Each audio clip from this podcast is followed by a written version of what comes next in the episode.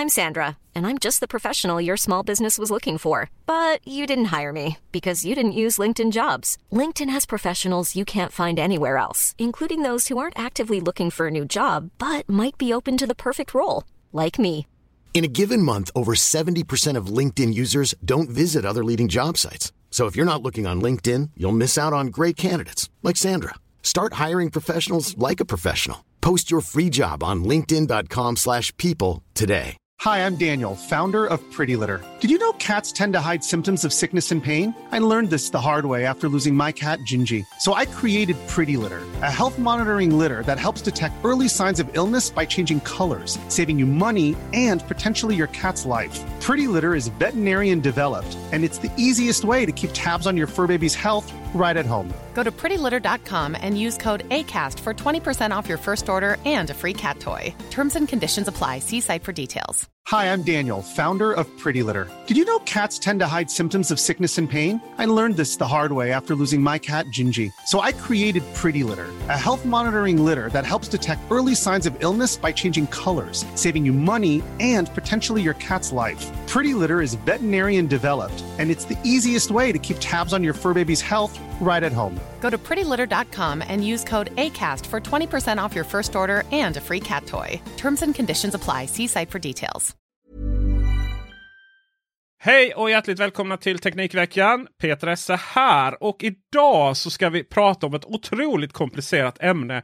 Och därför så har jag tagit hjälp av Henrik Jönsson. Hej Henrik! Hej hej Peter! Du är entreprenör och libertarian. Det är så du brukar titulera dig va? Ja, precis. Det stämmer. Och då får vi ju nästan reda ut vad är en entreprenör? Eh, det har ju de flesta såklart koll på kanske vad man själv tror. Men vad, vad det betyder i ditt fall. Och sen också vad då en libertarian är för någonting. Så kan vi börja lite och berätta lite vad du, vad du liksom sysslar med för att få in eh, för, att, för att ja, ha råd att betala hyra. Hus var det nyss ja. ja men i, i korthet så skulle jag väl säga att eh, för mig betyder entreprenörskap att att man tycker om att starta och driva affärsmässigt fungerande verksamheter. Eh, jag gör den lilla distinktionen där, för det finns i mitt tycke så många människor som kallar sig entreprenörer nu för tiden som i själva verket bara håller på och nätverkar och arbetar inom olika typer av klustersystem som är så på den kommunala nivån. I min mening så är en entreprenör en person som klarar av att starta nya verksamheter, driva upp dem och få dem att funka och pröva nya idéer. Och det har jag gjort sedan barnsben höll jag på att säga. Du säger alltså att du inte har suttit i någon av alla de eh, startups, eh, vad heter det, inkubatorer och, och, så som finns här i, i Malmö där vi båda verkar? Nej, absolut inte. Jag ska säga som, som jag har haft lite Eh, uh, hyrt mötesrum och sådär har jag gjort nere på uh, Media Evolution vid olika tillfällen. Men aldrig varit del av det där eh, som jag kallar för det innovationsbyråkratiska komplexet. Det vill säga där det är, det är olika typer av skattemedel som slussas runt till olika ställen då för att man ska inkubera företag. Jag tycker inte om det alls. Jag tror att det är helt fel modell för att vill man stötta näringslivet så bör staten istället dra sig undan, sänka skatterna, eh, göra det enklare för folk att driva bolag och att anställa, inte att gå in med en massa olika typer av stöd. Är det här vi någonstans börjar tangera det faktum att du kallar dig libertarian då? ja, ja, men det, det stämmer ju. Uh, min definition på libertarianism, det, det är en bred kyrka, libertarianismen. Men um, kortfattat så kan man väl säga att jag vill ha en liten effektiv stat med stort individuellt ansvar och stor individuell frihet. Därför att jag uppfattar de mekanismer som bäst tjänar vår civilisation är när människor får lov att vara fria och vara mycket benägna till eh, att våga ta risker och testa nya typer av eh, uppfinningar och teknologier. Då kan man ju undra lite så här. Det här är ju Teknikveckan och jag tror att många lyssnare känner till det faktumet att du och jag Henrik är ju egentligen på exakta motpoler av men inom, ändå inom den frihetliga rörelsen. Mm. anledningen att, att, att du Henrik är med här idag det är ju för att jag ändå kan tycka, eh, är du med många anledningar, men, men framförallt för att jag finner dina åsikter om vad yttrandefrihet är intressanta och relevanta. Och kanske har det aldrig varit så relevant att diskutera yttrandefrihet som nu i och med att eh, Ska vi kalla det att de stora techjättarna har satt sig lite i en liten situation som de kanske inte själva riktigt har sett fram emot eller behärskar. Så att idag så ska vi väl reda ut det åt dem. Eh, det lilla uppdraget. Mm. Det, det, är inget man snyter ur näs näsan nu. Nej, verkligen inte. Det är, väl, det är väl kanske till och med en olöslig fråga. Men, men, men lättast att liksom eh, nå fram är väl någonstans att liksom stycka upp vad är vad och sådär. Men innan vi gör det så, så brukar vi prata om våra teknikveckor. Och det här är ju väldigt, väldigt spännande. För att jag, jag kan säga, jag kan ju väldigt snabbt prata om min teknikvecka. Jag håller på att städa. Det känns som att jag har städat sedan jul. För jag håller på att bygga upp min egen eh, Youtube-studio. Eh, en till då, för vi har en på kontoret. Men så här i hemmajobbsammanhang så, så, så ska det upp en i garaget och sådär. Och jag det som är lite roligt här tycker jag ändå att jag följer din Youtube-kanal. Det är ju så att hälften av det du säger är ju irrelevant. För jag sitter ju bara och tittar på hur fantastiskt snygg belysning du har när, när, du tittar in i kameran. Alltså du måste berätta, hur bygger man upp en sån här fantastisk scen? Alltså det, det, ofta vill man ju inte bara ha så här talking head och så. Men, men när man tittar på dig, alltså det är som att ditt, din hud den glänser ju på ett sätt som jag aldrig någonsin har, har upplevt innan. Det gäller ju verkligen att ha koll på finnarna där om man skulle råka få en eller riva sig eller någonting. Liksom. Ja, vilken, vilken rolig infallsvinkel du har. Jag, jag har inte tänkt på det på det sättet. Um, men det är ju det är kul att du uh, tycker att, den, att mina filmer ser bra ut det är framförallt så det är roligt för mig. Liksom. Men, men du måste, uh, när du började där för, hur, hur gammal är din Youtube-kanal? Som, som ska sägas att uh, Henrik här, han är, du kallar det videokrönikör där och varje lördag 08.00, inte 08.01 eller 07.59 utan 08.00 kommer ut en ny video. ja. Sen när? Jag började släppa filmer. De allra första gjorde jag hösten 2017. Uh, och uh, då var det lite oregelbundet sådär, men då, då släppte jag en video uh, i ren affekt vid ett tillfälle eftersom jag var missnöjd med hur de, de etablerade medierna misslyckades i debatten om vinster i välfärden som rådde då. Att tydligt redogöra för skillnaden mellan vinst och utdelning. och det kan man tycka vad man vill om, men om man ska diskutera den frågan som, det gjorde, som folk gjorde mycket då, så är det viktigt att man kan ha den nyanseringen. Och jag förväntar mig inte att vanliga människor, som är kanske förvärvsarbetande, som inte precis har koll på företagsekonomi, ska kunna den skillnaden. Men journalister som arbetar med näringslivsfrågor, där tycker jag att uh, det brast. Uh, tidningarna framställde nästan konsekvent den situationen som att när ett välfärdsbolag gjorde vinst så var vinsten detsamma som att någon fat cat stoppade de pengarna i egen ficka och drog till Seychellerna för att dricka champagne. Och så är alltså inte fallet för att om ett bolag gör vinst så uppstår det resultatet, det positiva rörelseresultatet uppstår i verksamheten och det är verksamhetens pengar. De pengarna används sen på massa olika sätt. Oftast så reinvesteras de i verksamheten. En del av det kanske fonderas för en regnig dag eller du kanske måste lägga om taket på din skola eller någonting. Och en del av det delas ut till de aktieägare som har investerat pengar. Det är så att säga deras sätt att få ränta på, sin, på sina satsade pengar. Det kan man tycka vad man vill om, men det är viktigt att man förstår skillnaden på vinst och utdelning. Så jag gjorde en film om det i alla fall och den blev viral direkt. Så jag fick väldigt mycket uppmärksamhet för den. Och sen, för att göra en lång historia kort, på den vägen är det. Efter det så började jag göra filmer för jag insåg att här, här finns en nisch och eh, eh liksom eh, ett behov, en efterfrågan som, eh, som jag sedan började arbeta med. Man kan se här om man följer dina, alltså om man bara kollar på dina thumbnails så kan man se här lite att du ser väldigt upprörd ut i början. Mycket pekande, mycket händer. Eh, och sen så allt eftersom så blir det mer vad ska man säga? Lite mer, eh, du, du ser bekymrad ut men, men vi kan till och med se ett leende på någon, eh, någon här och, och sådär. Eh, Swish-hatet där bland annat. Så, eh, har du, har du, var du mer upprörd över det eller, eller har du liksom lagt an, an dig strategi att vara lite mindre, ja, lite mindre arg och lite mer resonlig. Och nu, nu pratar vi bara, så bara på thumbnailsen här. Men jag, men jag kan ändå känna mer känsloyttringar i början än, än nu. Nu är det väldigt rakt in i kameran och väldigt så pedagogiskt men ändå, ändå tydligt. Man måste nog konstatera att när jag gjort de här filmerna så är det inte så himla uttänkt från början. Utan det här är ju ett, eh, det har ju varit en hobby för mig som har hänt lite grann av sig själv så att säga. Och eh, om, eftersom jag gjort så många filmer, jag gör ju en i veckan eh, slaviskt och har gjort i tre års tid, så det är väldigt mycket videoproduktion.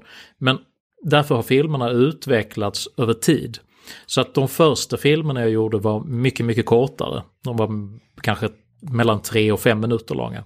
Och då tog jag oftast upp en specifik skattefråga eller företagsfråga som, som, som intresserade mig, som var aktuell liksom, för, för folk som arbetar som, med entreprenörskap. Sedan över tid så växte omfånget på de videos som jag producerade till att innehålla samhällsfrågor i en större kontext, men analyserade utifrån ett libertarianskt perspektiv.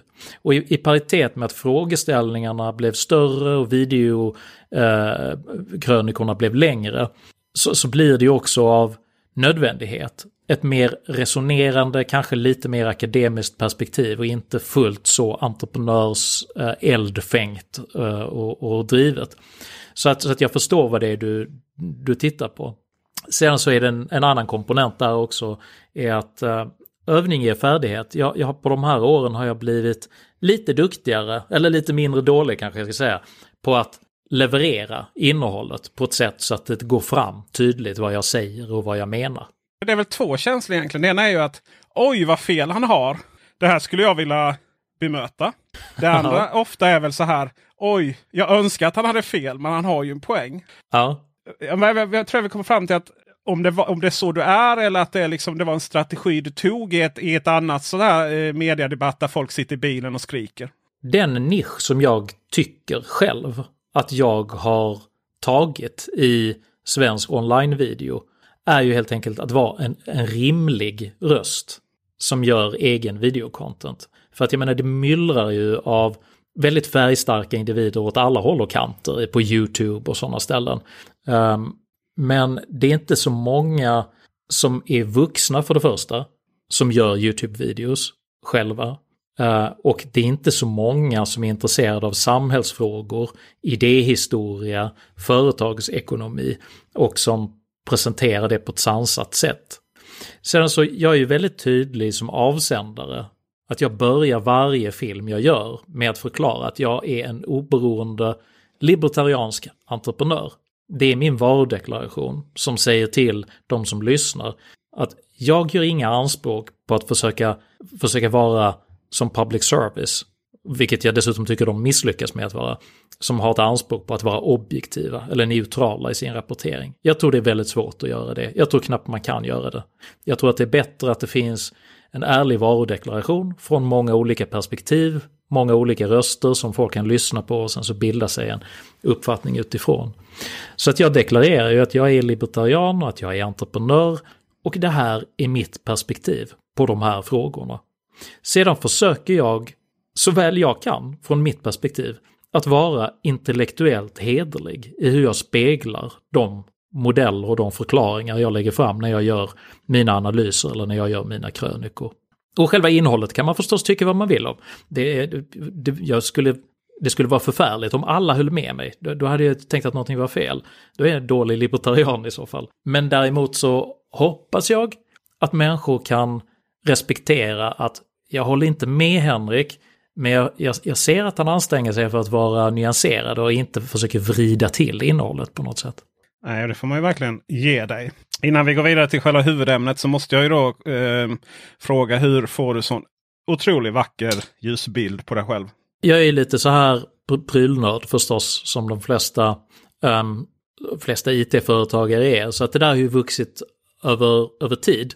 Um, när jag började så spelade jag ju in mina första videos bara på min iPhone. Eh, och då hade jag liksom ingenting mer än jag hade bara ställt upp den så jag lutade den mot några böcker. Men efterhand som jag gjorde fler och fler videos så, du vet, man, man tittar och ser hur gör andra, hur, vad är det som får saker att se bra ut? Jag är ju inte fotograf eller cinematograf eller eh, producent i botten. Så att jag började titta på vilka kameror är bra att använda, vilken typ av ljusutrustning är bra att använda. Och sen så får man ju balansera det där mot ekonomi, för det, det där blir ju en, en väldigt brant kurva så att säga med vad kostnaden är för att få mindre och mindre förbättringar. Så att eh, steg för steg så uppgraderade jag ju bitar av utrustningen tills nu har jag en ganska så dyr setup. Och eh, det är ju utrustning som jag skaffar för att höja mitt produktionsvärde, vilket jag reinvesterar huvudsakligen de pengarna som folk swishar med och när de gillar mina videos. Så att i paritet med att det är fler som tittar och fler som stöder så lägger jag ju in de pengarna i produktioner helt enkelt. I både intervju-setup där jag har ett helt eget kit, olika kameror och teknologi för att göra mina partiledarintervjuer och kändisintervjuer. Och sen så mina egna videos där jag har en egen liten studio. Jag har fem stycken ljuskällor. Det är fyra stycken LED-light, två stycken som uh, lyser upp uh, min green screen som är bakom mig och sedan två stycken, uh, en stor um, Aperture 120D Daylight med Light Dome, en sån här diffuserad uh, porträttfotolampa. Och sen så en Keylight som eh, belyser ansiktet från vänster sida. Och sen så har jag en Rimlight som då är en annan LED-lampa som står bakom mig som lyser på gässan och vänster skuldra. För att skapa separation, en kontrast då, eh, som separerar mig från bakgrunden. Ja, ja men där har jag lite att lära helt enkelt, kan jag konstatera. det finns mycket YouTube-videor som går igenom precis hur man gör sånt där. Jag spelar ju ofta in liksom från olika, alltså olika vinklar, eh, kors och tvärs och fönster hit och dit. Sådär. Så att ja, det är ju eh, eh, det är lättare i, i en studio. Nu ska vi då någonstans eh, bilda oss en uppfattning om eh, rådande eh, debattklimat på internet. Och Det är väl lite av en ödesfråga det här med vad man får säga och inte säga på de stora eh, nätjättarnas plattform. Då, Facebook, Twitter kommer beröra lite App Store och sånt också. Och sen är det väl, handlar det väl också för vem får man säga och inte säga. Och stora frågan här är ju då vad är yttrandefrihet? Henrik Jönsson. Yttrandefrihet så som den stipuleras i eh, FNs deklaration uh, um, av de mänskliga rättigheterna från 1948 så är ju alltså yttrandefrihet att samhället eller staten får inte lov att angripa sina medborgare för att de hyser eller uttrycker åsikter. Det är alltså rätten att inte utsättas för förtryck för att man tycker någonting eller säger någonting. Yttrandefrihet innebär inte att du har rätt att bli publicerad i en tidning. Det betyder inte heller att du har rätt, eller att du kan tvinga folk att lyssna på dig. Det betyder inte heller att du kan tvinga olika företag att du ska få uttrycka dig genom de här företagens kanaler. Här någonstans känns det som att det är många som inte kanske håller med dig. Eh, fast det kanske inte är en fråga att hålla med om. Precis, det, det, det är ingen... I så fall, ja men du, du, kan diskutera om du vill reformera yttrandefrihetsrätten, så, så, definitivt, det kan man diskutera. Men det här är ingenting du kan hålla med om, utan det, det, det är bara så det är. Det, det är så yttrandefriheten fungerar vad behändigt. Jag tänker framförallt på de här. Man, eh, jag har lite lokala Facebookgrupper och lite teknikgrupper och så vidare. Och det är ju var och varannan dag så får jag ju en lektion i yttrandefrihet när de har blivit eh, avstängda eller bara fått en reprimand eller bara blivit emotsagd. Att bli motsagd, det, det, det, måste man ju absolut kunna bli. Men låt oss börja bena lite grann i det här från, från början. För att det är en ganska komplex frågeställning och det råder många missuppfattningar om hur yttrandefrihet fungerar. Från båda sidor, ska jag säga. Det missförstånd från de som är liksom för att nätplattformarna ska vara mer restriktiva och missförstånd från de som är emot att de ska vara restriktiva. Men i grund och botten så kan man säga att eh, du ska inte bli angripen för att du har en åsikt. Du ska inte bli angripen för att du uttrycker en åsikt. Däremot så finns det ju massor av olika regler som omgärdar yttrandefriheten till exempel. Och jag, jag är helt med på alla de reglerna. Det handlar om att skydda barn från övergrepp. Det handlar om att du inte otillbörligen ska kunna förtala människor. eller hota människor eller ställa till oreda för andra medborgare. Så att alla de grejerna är, är rimliga om man betänker att vi ska ha en liberal demokrati där människor får lov att uttrycka sig. Det, det krävs för att man ska kunna balansera. Men å andra sidan så är det ju också så här att yttrandefriheten stipulerar ju att det är fullt tillåtet för dig att säga saker även om andra människor hatar det du säger, så länge du inte bryter mot någon lag. Det är helt okej okay att du säger någonting som andra människor tycker är fullständigt fel, eller att du är fullständigt galen. Du är i din fulla rätt att hävda att jorden är platt, om du vill göra det. Om du inte tycker att folk ska få lov att säga vad de vill, även när de inte bryter mot lagen, då är du inte för yttrandefrihet. Det räcker inte att du tycker att det de säger är vämjeligt eller vidrigt. För det är din subjektiva uppfattning. Om du tycker att din subjektiva uppfattning om vad som är rimligt på någon slags moralisk definitionsgrund, ja, då är du emot yttrandefrihetens princip, helt enkelt. Du sa eh, att man är skyddad från angrepp, eh, angrepp då, får man säga vad man vill. Angrepp från vem? Det kan ju handla om, liksom, om, om någon börjar beljuga ditt företag eller säga så att ja, men, eh, anklagar sig att han är pedofil eller någonting, hemska anklagelser som är osanna. Då har du ju rättsliga möjligheter att försvara dig mot förtal till exempel. Om någon bjuger om ditt företag och säger att de behandlar folk illa eller så här, då har du ju, eh, då finns det ju rättsligt stöd liksom för att det, det ska du inte kunna göra. För då, då, om man kunde göra det så skulle det bli väldigt mycket kaos i samhället. Då skulle alla behöva liksom vara utsatta för extremt mycket, exponerade för illvilja hela tiden på ett sätt som inte hade varit bra. Alltså problemet som vi har nu, det är ju att det finns en ny situation på grund av den teknologi som vi har nu. Uh, och, och, eftersom de sociala medierna har vuxit till att bli så dominanta eh, så skulle jag vilja, för, för en utgångspunkt för att vi ska kunna prata om det här så måste vi, vi måste redogöra för ett par stycken olika begrepp. Du har säkert hört de här argumenten då som säger att Nej men de sociala medierna har rätt att stänga ner eh, vilka användare de vill för att de är privata företag. Det måste väl ändå du Henrik som är libertarian hålla med om och begripa? Ja just det, äganderätten och det här. Mm, precis. Och, och det är så att, ja, för att den frågan är ganska komplicerad. Och det är ju rätt talande att den argumentationen nu kommer huvudsakligen då från vänsterläget som är väldigt eh, nöjd med att det är deras ideologiska meningsmotståndare huvudsakligen som faktiskt stängs ner. Och då en vänster som aldrig har haft en tendens tidigare till att försvara företagens autonomi är plötsligt väldigt, väldigt noggrann med att framhäva det. Ja, Facebook är ett eget för oberoende företag, de måste få bestämma vilka de släcker ner och hur de släcker ner dem. Alright, fair enough. Men då vill jag svara så att det stämmer inte överens med svensk lag att företag skulle få lov att göra precis som de vill. Det vet alla som driver företag i Sverige. Det finns massor av olika regler som omgärdar vad företag får och inte får göra. Och för att tydliggöra skillnaden mellan att stänga ner någon eller när man inte bör stänga ner någon så vill jag ta upp ett exempel. Eh, 2018 i USA så hade de um, ett stort uh, legal case som handlade om ett, uh, ett bageri i Colorado som ehm, drevs av ett kristet par som vägrade baka en gay-tårta till två eh, homosexuella killar som skulle gifta sig. Och det här blev då ett rättsfall där eh, de här båda homosexuella killarna anklagade dem för eh, diskriminering eftersom de inte ville göra en gay-tårta. Förlåt, men vad, vad definierar en gay-tårta? Är det två män då som... Ja, de ville ha två brudgummar uppe på. Och jag menar sakfrågan, det kan man tycka vad man vill om. Alltså jag kan tycka att backwards själv personligen. Men poängen är här att konditoriet vann. Du har inte plikt att göra saker som småskalig företagare som bryter mot din religion. Om du går in på ett falafelställe så kan du inte anmäla dem för diskriminering för att de inte serverar dig bacon.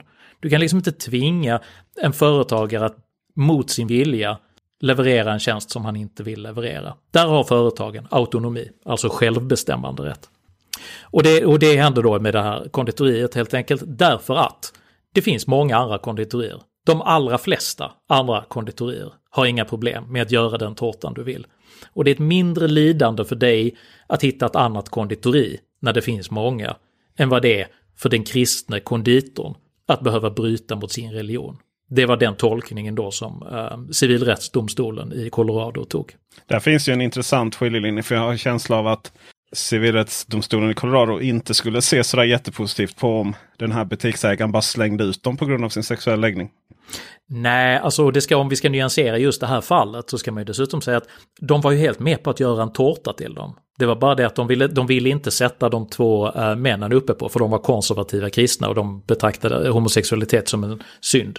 Äh, men det här etablerar då självbestämmandet. För att kontrastera det så är det så här, om du driver ett större företag av infrastrukturell betydelse, som till exempel en bank, eller ett flygbolag, eller ett elbolag, eller ett vägbolag. Du får inte lov att lägga väg och samtidigt säga inga bögar på våra gator.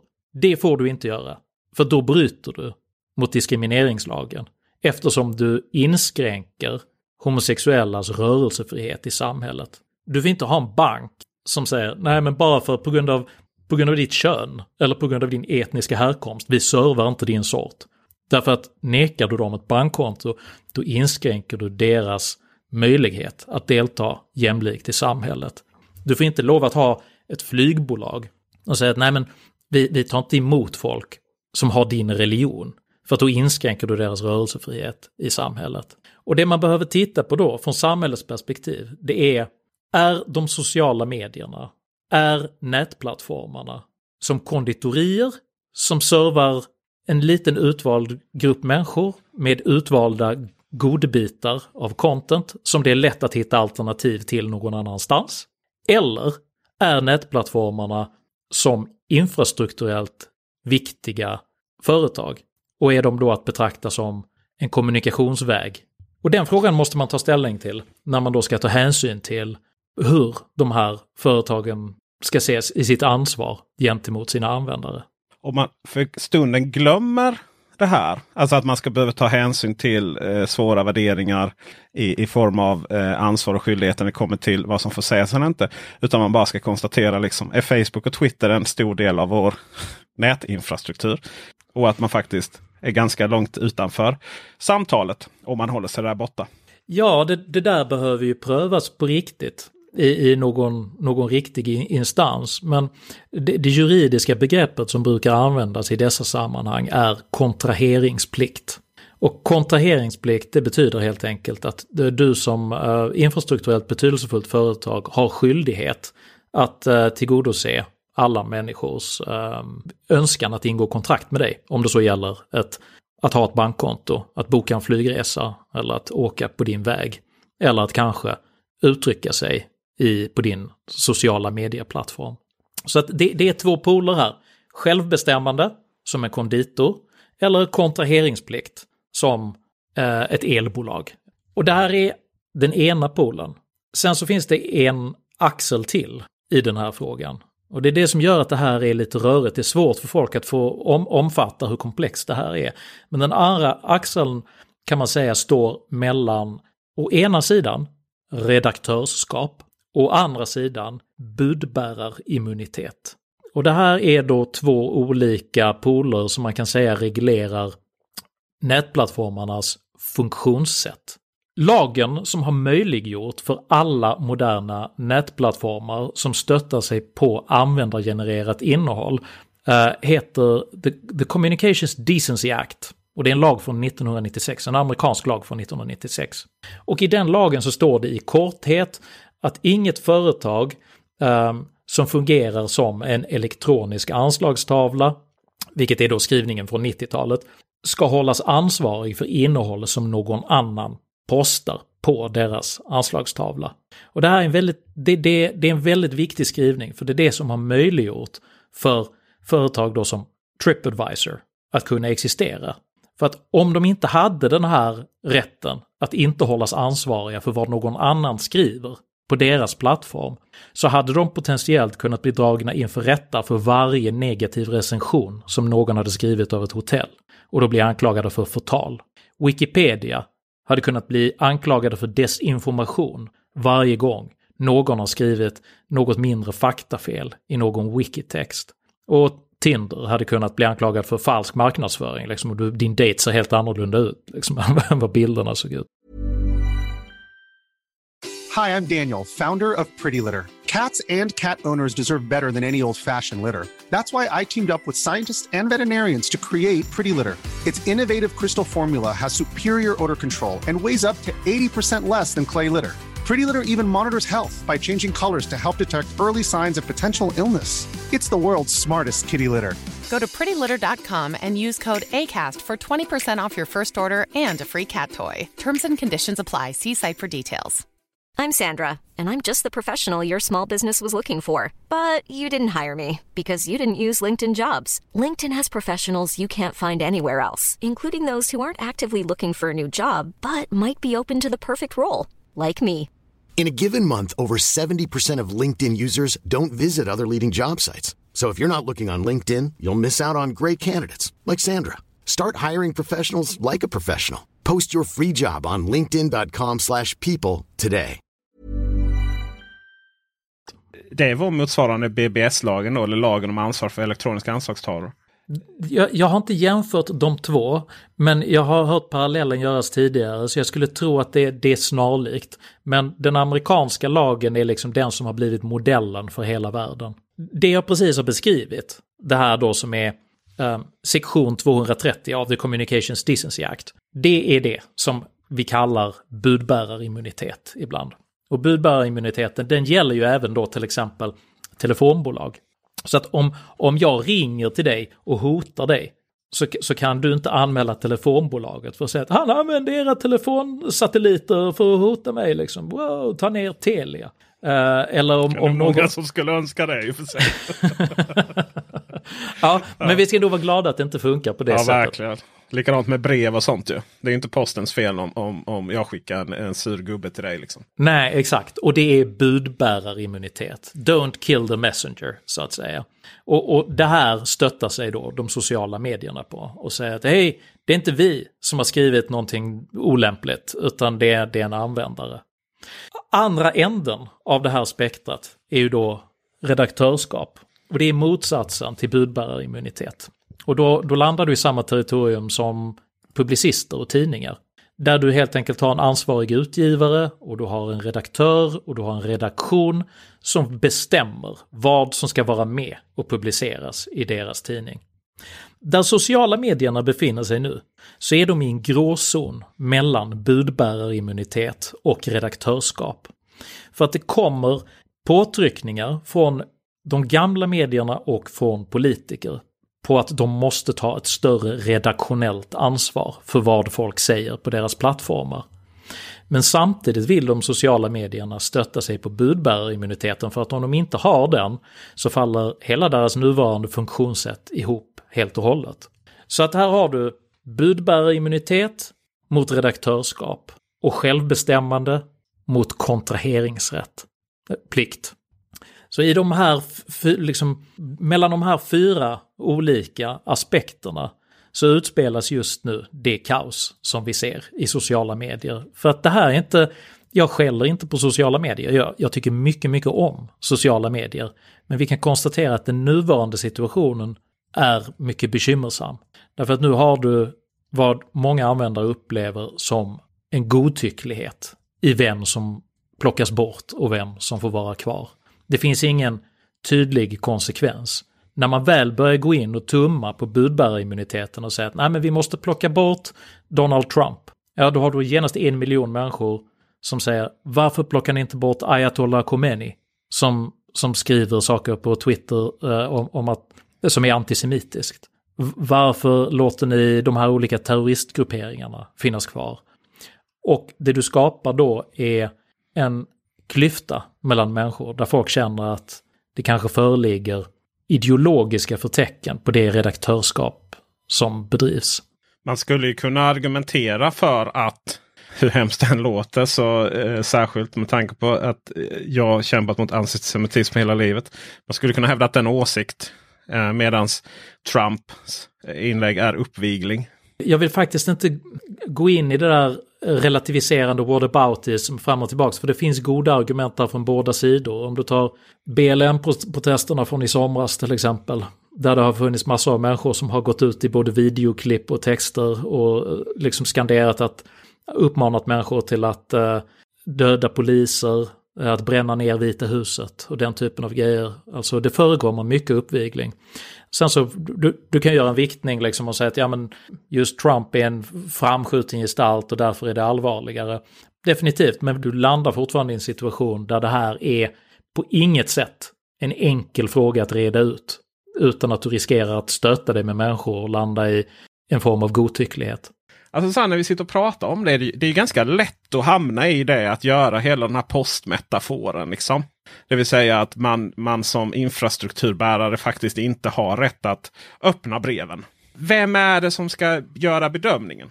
Alltså vem är det som ska bedöma att eh, gruppering A säger en sak men det är okej okay, och gruppering B säger en annan sak och det är inte okej. Okay.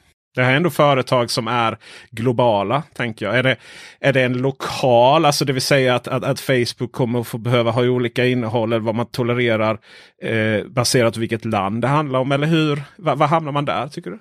Jag, jag är på inget sätt rättsspecialist på de här frågorna. Men, men så som digital rätt brukar tillämpas och i allt högre grad tillämpas så eh, är du ju straffpliktig i det land där då brottet utförs. Så att om du är i Sverige och, eh, och till exempel skriver någonting som bryter mot lagen, då ska du lagföras i Sverige på grund av det. Och det är också där ehm, bevisbördan ska hamna, i min mening. Inte på företagen att avgöra vad som ska plockas bort eller ej. Om någon har skrivit någonting som bryter mot yttrandefrihetslagen, som Eh, bedriver, liksom hetsar mot eh, homosexuella eller någonting som är ett lagbrott, då måste det upp till rättslig prövning. Och då brutit mot lagen så är, det, så är det den personen som ska straffas för det han har gjort. Inte, inte hela plattformen. Och vi ska inte heller då upprätta en godtycklig domstolinstans på plattformen som säger att nej men vi, vi plockar bort folk som vi tycker är olämpliga utan att de bryter mot lagen. En konsekvens vi ser av det här det är ju då att det är ju flera länder nu, bland annat Storbritannien lägger fram nu i den här veckan faktiskt en ny lag eh, som reglerar de sociala medierna just i syfte att eh, de kommer att bötfälla dem om de plockar bort innehåll som inte är i strid med landets yttrandefrihetslag. På annat håll, EU som jag ju, har ju blivit eh, jag vet inte om det är ett krav att vara EU-parlamentariker och att man, att, man, att man älskar eh, detaljreglering. Men det är alltid från USB-kontakter till kaffebryggare till hur starka dammsugare får vara. Eh, ja. Till att du, att du måste förstöra varenda webbsida med kakinformation som vi alla vet att det sätts. Till ja. att du måste vara så snabb på att radera saker och ting som, som, som inte anses vara hemma på internet. Eh, annars kan du själv få böter. Men den, den, den utvecklingen på EU-perspektiv går ju snarare raka motsatsen.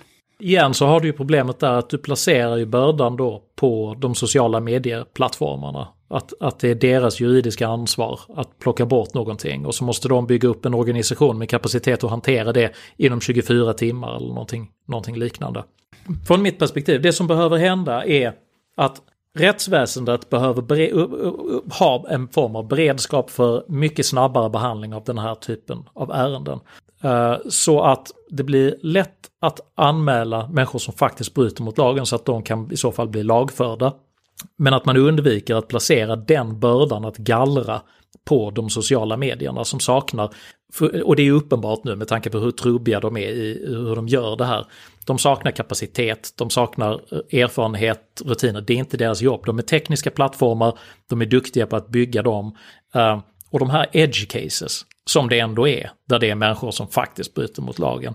Det, det är väldigt svårt för dem att hantera det och, det, och därför präglas också deras um, utgallringar av godtycklighet. Alltså jag, jag fick själv en text. Ja, jag tänkte på det. Vad var det du hade gjort för dumt då? Eh, ja, jag tror faktiskt inte att jag hade gjort något dumt alls. Men det, det är en intressant fråga för att jag tänker ju samma sak. Jag, för, för, för, att ge, för att ge lyssnarna en bakgrund, alltså, så det här var alltså en text som jag skrev på Facebook om förvaltningsregler eller brister i för, liksom, förvaltningsregelverket. En ganska torr text ska sägas. Men den plockades bort då med motiveringen hatiskt innehåll. Vilket var för mig fullständigt obegripligt. Alltså så att av respekt för Facebooks regler så varken nämner jag den texten eller någonting mer om dess innehåll, men jag har lagt upp den på min eh, egen webbsida.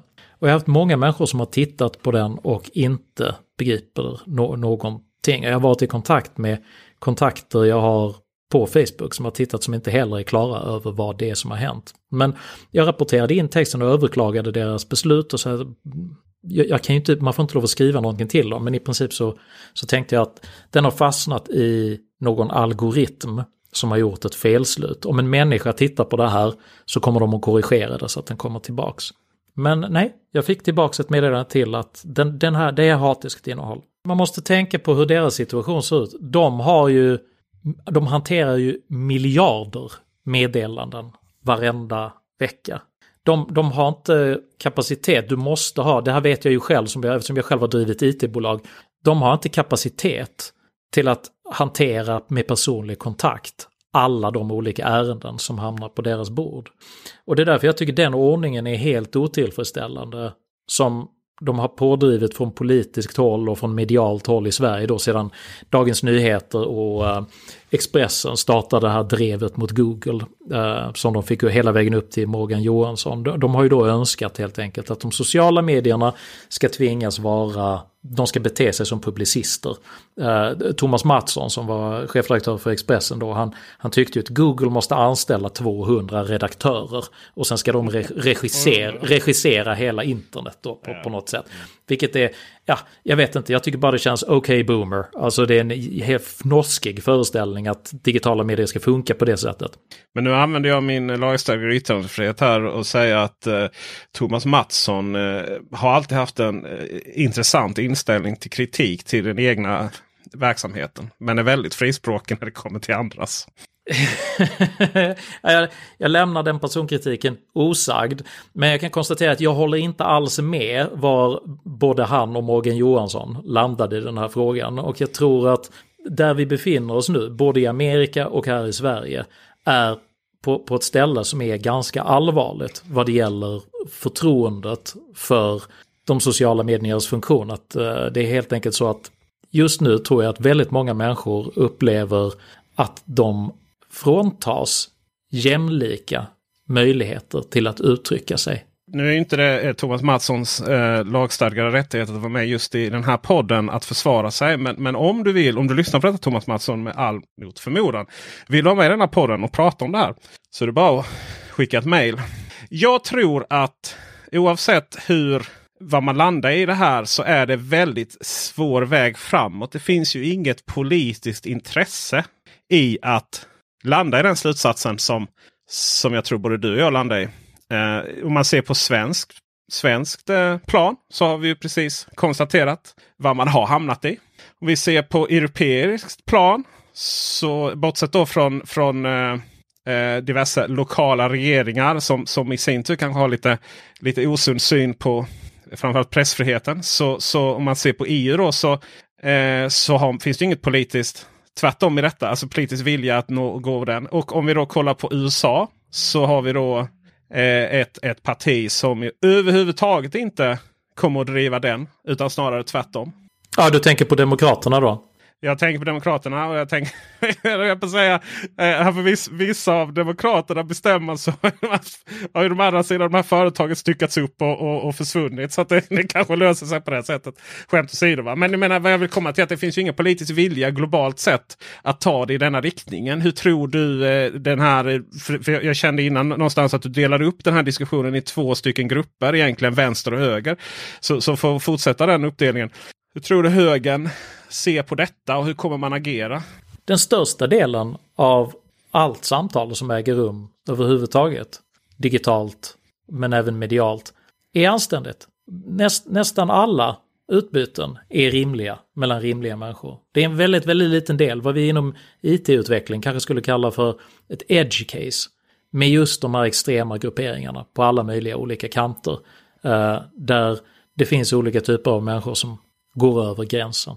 Så att man ska inte bara för att det är ett problem så bör man inte se det som att det här är liksom det, det, det stora problemet som genomsyrar hela samhället. För att det gäller, det gäller de som ställer till oredan i ganska små grupper. Däremot så tror jag att hanteringen av det här ganska, den här ganska lilla gruppen nu riskerar att skapa ett ändå större problem. Uh, och det finns ju ett gammalt citat som um, från Jordan B. Peterson faktiskt som sa så här en gång. Whatever you repress comes back with a vengeance. Så att om du nu står på en plats där du tycker att de här människorna är gränsfall. Vi, vi, vi plockar bort dem från nätet. Vi deplattformerar dem från Facebook, vi plockar bort dem från Twitter, ser till att de inte får finnas på YouTube. Tror du att deras åsikter kommer att försvinna bara för att du plockar bort dem? Tvärtom så kommer ju de här människorna att som tidigare kanske var negativt inställda till det demokratiska etablissemanget, som kanske hyste konspiratoriska föreställningar om att systemet är riggat mot dem, de kommer ju istället att vara fullständigt övertygade om att så är fallet, efter att de blir bortplockade överallt. Och det kommer att ta, det kommer att ta ett litet, litet tag innan de organiserar sig själva på nya plattformar, bygger sina egna forum, sina egna ställen där de kan vara. Och då är de helt isolerade från resten av samhället. Och när vi har isolerat oss från varandra på det där sättet, då är problemet mycket, mycket allvarligare. Men tror du inte det finns en stor acceptans i det i, i bland gemene man? Att låt ett gäng galningar isolera sig, om man tar svenskt perspektiv. Låt nazisterna isolera sig i källare i Karlskrona och, och trycka sina pamfletter. Och, och, låt liksom vapengalningarna, notera nu att jag inte säger att alla som gillar, eller eh, för fria vapenlagar är galningar. Utan jag pratar om galningarna med vapen. Isolera sig i någon skog i Montana. Jag tror inte det finns en stor acceptans i det bland vanligt folk så att säga. Och sen får FBI hålla koll på dem. Jo, det är mycket möjligt. Det kan jag inte uttala mig om. Eh, men bara för att vanligt folk accepterar en massa idiotiska saker. Alltså, för tusan, vanligt folk accepterade homosexualitet som en psykisk sjukdom fram till 1979. Det var inte en bra idé bara för att det finns en allmän acceptans. Bara för att det finns en allmän acceptans för repression av saker som man subjektivt tycker är en dålig idé betyder inte att det är en bra idé. Tvärtom så visar ju liksom all konflikthanteringsteori visar att när olika grupper som är meningsmotståndare när deras konflikt övergår från att vara just en konflikt till att bli våld, det tenderar att vara steget efter att de har fullständigt isolerats från varandra. För då hamnar de i en situation där de inte längre har några beröringspunkter med varandra alls och då börjar de dehumanisera varandra. Så att jag är helt mot den utvecklingen. Eh, jag, jag tror att det är mycket bättre att de finns kvar och är med och att man istället har tydligare rättsliga processer för att hantera det. Istället för då olika typer av deplattformeringsstrategier som präglas av godtycke eller en upplevelse av godtycke som sedan leder, som stärker eh, polarisering, som stärker upplevelsen av eh, att, att det finns godtycklighet och kanske ideologiska förtecken till att det är, det är fler på högerkanten som plockas bort än på vänsterkanten. Utav en händelse så har vi kommit fram till eh, punkten på, på körschemat här. Hur vi kan ha en, ett sunt samtal på nätet. Och eh, det är väl det vi... Alltså så att säga, hur, hur kan man vända den här? Du pratar mer om inkludering och sådär. Alltså gör, eh, då, då kan man ju till exempel den här ersättaren. Vad heter den? Parler va? Eller hur uttalar man det? Ja, Parler tror jag. Det blev ju bort, bortplockats blixtens hastighet ifrån eh, både Play Store och och eh, iOS App Store och Amazon stängde servrar och sådär. Kanske bättre om, om alla börjar blogga istället. Eller hur ska vi liksom få någon form av sunt samtal? Jag, jag, menar, jag började ju här med att säga att du gör ju verkligen ditt för att, för att föra ett sunt samtal. Alltså det vill säga när det är intressant att titta på någon som man inte nödvändigtvis håller med i grunden men ändå vill ha utbyta åsikter om. Eh, med, förlåt, med. eh, eh, hur, hur, kan vi, hur, hur kan liksom världen lära sig från Henrik Jönsson? Just det, just det där sista ska jag nog låta vara osagt. Jag vet inte om världen har någonting att lära av mig överhuvudtaget. Men jag kan göra en historisk parallell. Varje gång det historiskt har kommit ny kommunikationsteknologi så har det alltid följts av en motreaktion av den etablerade maktsfärens um, attack på de nya kommunikationsvägarna. Det där ägde rum när um, folk började producera mycket böcker i Kina Och eh, Shui Hangti, kung av Tsin, lät bränna alla böcker ut i Kina och resa den kinesiska muren då för att han vill inte ha de här samhällsomstörtande texterna. Samma sak hände när tryckpressen uppfanns. Eh, det var någon gång, jag tror det var 1432, liksom formellt sett som tryckpressen verkligen började gå igång. Och då började eh, folk läsa jättemycket mer böcker. Eh, läskunnigheten eh, exploderade i hela Europa. Och eh, det tog ett par decennier innan man gick in och totalreglerade vilka böcker som fick lov att tryckas. Helt enkelt då på grund av att stat och kyrka uppfattade att fake news och osedlighet riskerade att spridas till människor på ett sätt som kunde vara samhällsomstörtande. Och sen så var ju boktryckarkonsten hårt reglerad, närmast totalförbjuden fram till eh, 1761 tror jag det var, när Sverige var först ut med en tryckfrihetsförordning. Så att där, där tog det ju 200 år. Så att jag tror att man måste lägga ett historiskt perspektiv på det här. Att de sociala medierna har kommit, det är precis samma sak. Precis samma mekanismer som när tryckpressen kom. Då har du en etablerad medieordning som plötsligt utmanas. Där det inte bara är linjär-tv och dagstidningar som sätter agendan för samtalet. Utan sådana människor och sådana personer som jag eller liksom vem som helst som publicerar sig själv eller lägger ut videofilmer. Och då är det en massa människor som inte tycker om det. Och det är även en del människor som inte har rutin på hur man beter sig och det är folk som säger olämpliga saker och det förekommer även ren uppvigling. Allt det kommer med varje gång det kommer en ny kommunikationsrevolution. Däremot så kan man konstatera att repression aldrig historiskt har varit effektiv. Aldrig. De som har gått fram tidigast med att försöka öppna upp eller hitta, hitta nya vägar för att hantera ny teknologi. De samhällena blir alltid mest framgångsrika. Ju hårdare du försöker eh, förbjuda någonting, desto längre hamnar du på efterkälken och desto hårdare blir backlashen när, när det kommer tillbaks. Repression är en riktigt dålig idé. Uh, och jag vill knyta tillbaks som svar på din fråga. Alltså nästan hela samtalet som bedrivs är redan anständigt. Är redan bra. Jag använder sociala medier hela tiden. Varje dag. Jag har extremt stor nytta och glädje av det. Det berikar mitt liv. Något oerhört. Att kunna se videoklipp som visar mig allt från liksom hur jag äh, liksom gör en elinstallation i mitt nya hus till att titta på långa föreläsningar om filosofi och historia och grejer som intresserar mig. Det är fantastiska tider. Och nästan all content som produceras är jättebra, hederlig, ärligt uppsåt, ibland lite vallhänt, ibland förekommer en del felaktigheter eller någonting lite på sniskan. Men har man bara det med sig in, ett lite kritiskt öga, så är det alldeles utmärkt. Men finns det en liten, liten del som ställer till en del oreda. Men det är inte värt att offra legitimiteten i hela den här digitala kommunikationsrevolutionen bara på grund av det, det lilla segmentet. Åtminstone inte på det sättet genom att försöka hitta någon slags bastardiserad hybridlösning mellan budbärarimmunitet och redaktörskap som, som inte fungerar, som inte gör någon glad överhuvudtaget. Mitt förslag då som svar på din fråga är att man istället skulle titta på någon form av effektivisering och stärkning av uh, rättssamhället för att hantera de som faktiskt bryter mot lagen. Och sedan låta innehåll ligga kvar som inte bryter mot lagen, även om du inte tycker att det är lämpligt. Och med de kloka orden så har vi ett avsnitt. Tack så mycket Henrik Jönsson för dina ord. Om man vill följa dig så är det ju bara att söka just på ditt namn på Youtube. Vad har du för andra intelligenta och bra kanaler? ja, om de är intelligenta och bra som sagt, det lämnar jag åt andra att avgöra. Eh, men Nej, men min, min största är ju att mina videos eh, hittar du på YouTube. Nu finns dessutom alltihop speglat till Odyssey dessutom. Som är en, eh, en, en distribuerad, icke-centraliserad eh, videoplattform. Sedan så eh, publicerar jag även, allt mitt material kommer även i ljudpoddformat och det hittar du där poddar finns på Spotify, Acast, iTunes etc.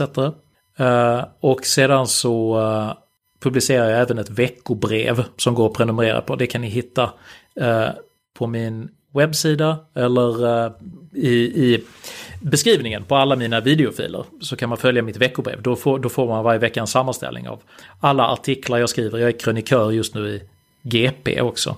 Ehm, så att då får man en sammanställning på allting jag gör varje vecka. Så det kan ni ju göra om ni inte har nog av eh, människor som säger saker på internet redan. Om ni inte har nog med Henrik. Eh, GP står förut för Göteborgs-Posten. Jag vill också tipsa om ett inslag som vi har gjort som heter Apple och generositetsprincipen. Svårt ord. Eh, hur man kan ha en strategi när man sitter och debatterar på internet om att man kan lägga manken till och försöka förstå sin motdebattör. För då kan det vara så att man läser någonting också. Och det är också det jag ofta gör här när jag sitter och tittar på Henrik. Både du och Teknikveckan finns ju på Patreon. Det är ju ett sätt att finansiera alla våra produktioner. Så att eh, länkar också där till, till Patreon på henrikjonsson.com. Eh, Jönsson, eller Jonsson med två S då. Tack så mycket Henrik. Det finns kanske tillfälle att få, få diskutera andra svåra frågor om, om det här i framtiden. Så, så se till att prenumerera. Så hörs vi syns vi. Hej! Hej, it's Danny Pellegrino from Everything Iconic. Ready to upgrade your style game without blowing your budget? Check out Quince. They've got all the good stuff, shirts and polos, activewear and fine leather goods all at 50 to 80% less than other high-end brands. And the best part? They're all about safe, ethical, and responsible manufacturing. Get that luxury vibe without the luxury price tag. Hit up quince.com slash upgrade for free shipping and 365-day returns on your next order. That's quince.com slash upgrade. Hi, I'm Daniel, founder of Pretty Litter. Did you know cats tend to hide symptoms of sickness and pain? I learned this the hard way after losing my cat, Gingy. So I created Pretty Litter, a health monitoring litter that helps detect early signs of illness by changing colors, saving you money and potentially your cat's life. Pretty Litter is veterinarian developed, and it's the easiest way to keep tabs on your fur baby's health right at home. Go to prettylitter.com and use code ACAST for 20% off your first order and a free cat toy. Terms and conditions apply. See site for details. As humans, we're naturally driven by the search for better. But when it comes to hiring, the best way to search for a candidate isn't to search at all. Don't search, match with Indeed. When I was looking to hire someone, it was so slow and overwhelming. I wish I had used Indeed. If you need to hire, you need Indeed. Indeed is your matching and hiring platform with over 350 million global monthly visitors, according to Indeed data, and a matching engine that helps you find quality candidates fast. Ditch the busy work. Use Indeed for scheduling, screening, and messaging so you can connect with candidates faster. And Indeed doesn't just help you hire faster. 93% of employers agree Indeed delivers the highest quality matches compared to other job sites, according to a recent Indeed survey. And listeners of this show will get a $75 sponsored job credit to get your jobs more visibility at Indeed.com slash podcast. That's Indeed.com slash podcast. Terms and conditions apply.